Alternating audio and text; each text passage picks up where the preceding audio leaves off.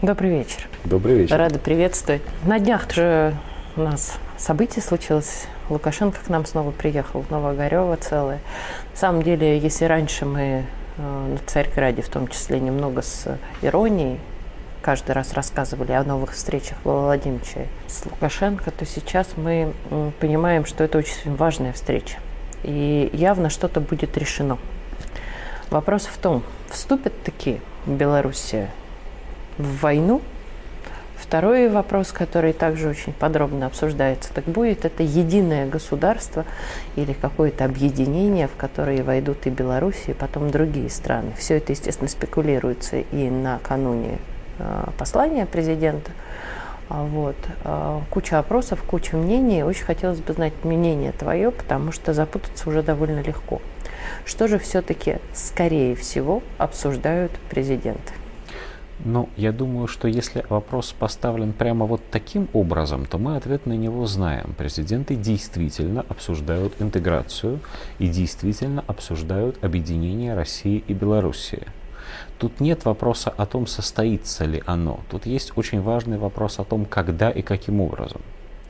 Потому что, если предположить, что об объединении России и Белоруссии, окончательном объединении в единое государство под названием Россия, а, становится известно, ну, например, 21 февраля в момент послания президента, то ровно в тот момент, когда об этом объявляется, а Украина совершенно очевидно наносит удар по приграничным территориям Белоруссии а вооруженные силы Белоруссии и те части российской армии, которые там находятся сейчас, оказываются в зоне боевых действий. Я бы думаю, что нашим зрителям было бы интересно все-таки услышать, а почему такая взаимосвязь?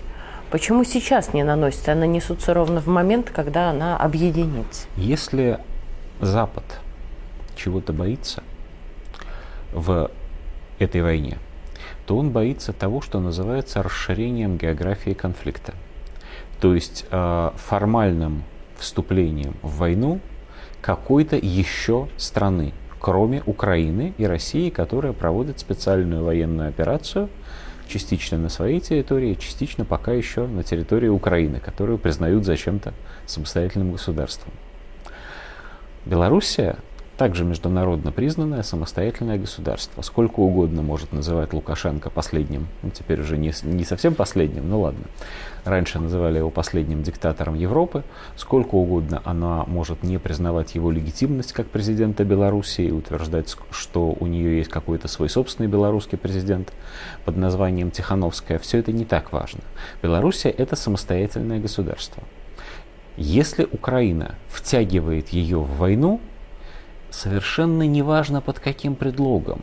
И совершенно неважно, как ни странно это звучит, а было ли сделано формальное сообщение о том, что Белоруссия – это часть России, то дальше нет никаких причин для того, чтобы остановить расширение этого конфликта. Ну, в самом деле, если украинские и белорусские войска вступили в бой, где формальная причина для того, чтобы в этот бой не вмешались, например, польские войска? Например, литовские войска, ну сами по себе мало кому интересные, но важен же принцип. И потом, это же член НАТО, то есть это целый военный блок. Поэтому э, дальше война, которая сейчас, конечно, является мировой по сути, станет мировой по факту столкновения наземных частей соединений. Станет мировой по факту применения конвенционного оружия. И дальше ее расширению уже ничто не будет мешать ну, до Атлантического океана как минимум, а скорее всего и включая весь этот океан и Северную Америку, и здравствуй апокалипсис. По крайней мере, такое развитие событий признается весьма вероятным и возможным. Теперь сделаем полшага назад – Понимает ли Запад, что Белоруссия является надежным союзником России и существует такой институт, как союзное государство России и Белоруссии? Ну, да, конечно, говоря, понимает. Да. Конечно, понимает. Но одно дело теоретическое понимание, и совсем другое дело формальное взаимодействие. Тут ведь тоже как? Вот, э, начиная с 2014 года, на Россию периодически накладываются ужасные санкции. Ужасные. Это официальный термин был, по крайней мере, в 2014 году, сразу после того, как Крым и Севастополь вернулись в родную гавань.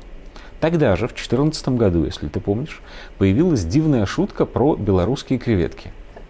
Вот. А Псаки что-то такое странное сказанула про американский флот, который отправится к берегам Белоруссии. Это что такое?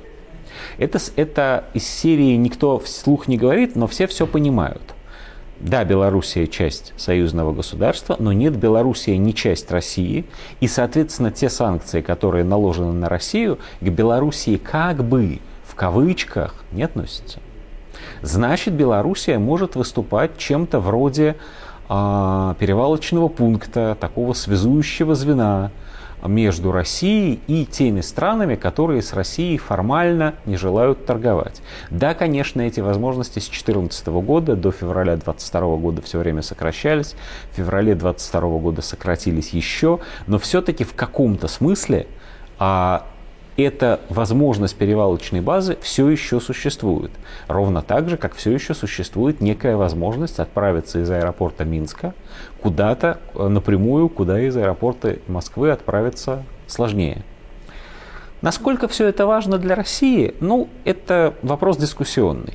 Конечно, с точки зрения русского патриотического сознания, а, возможность сказать «Минск наш» в том же смысле, в какой Симферополь наш, она вообще перевешивает любые аргументы. А с другой стороны, Минск действительно наш. И действительно разница между паспортом России и паспортом Белоруссии сейчас в рамках союзного государства, ну, такая исчезающая маленькая. Да, конечно, существуют граждане Белоруссии, работающие в России, которые получают специальным образом э, русское гражданство, но, в общем, для того, чтобы работать в России и наоборот, э, формально менять гражданство нет нужды.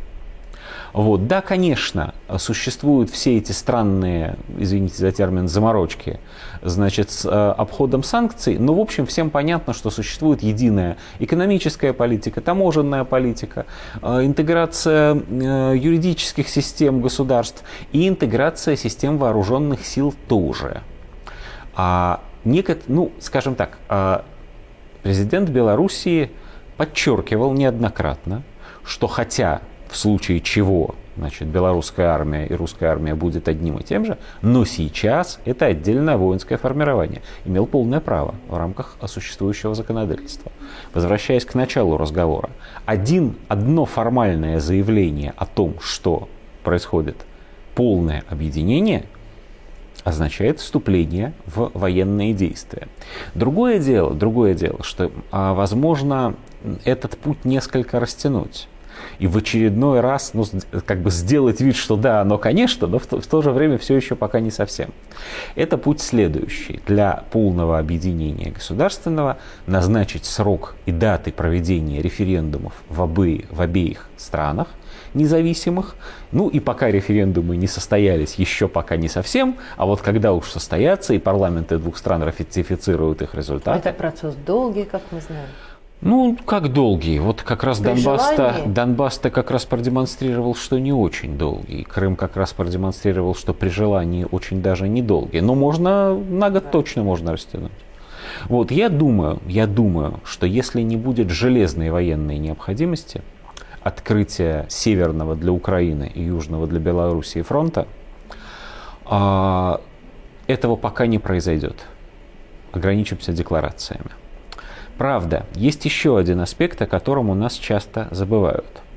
И аспект этот – агрессивная политика государства под названием Польша. Нам хорошо рассуждать о том, что а, Россия и Белоруссия, значит, делают, что хотят, но то, что называется в Польше восточными кресами, восточными окраинами, это в том числе и территории Белоруссии, в том числе с Брестом, знаменитым и прославленным, а не только территории Западной Украины – Поляки при случае хотели бы получить это, и уж в случае открытой войны их абсолютно понятной им целью будет именно вот это вот.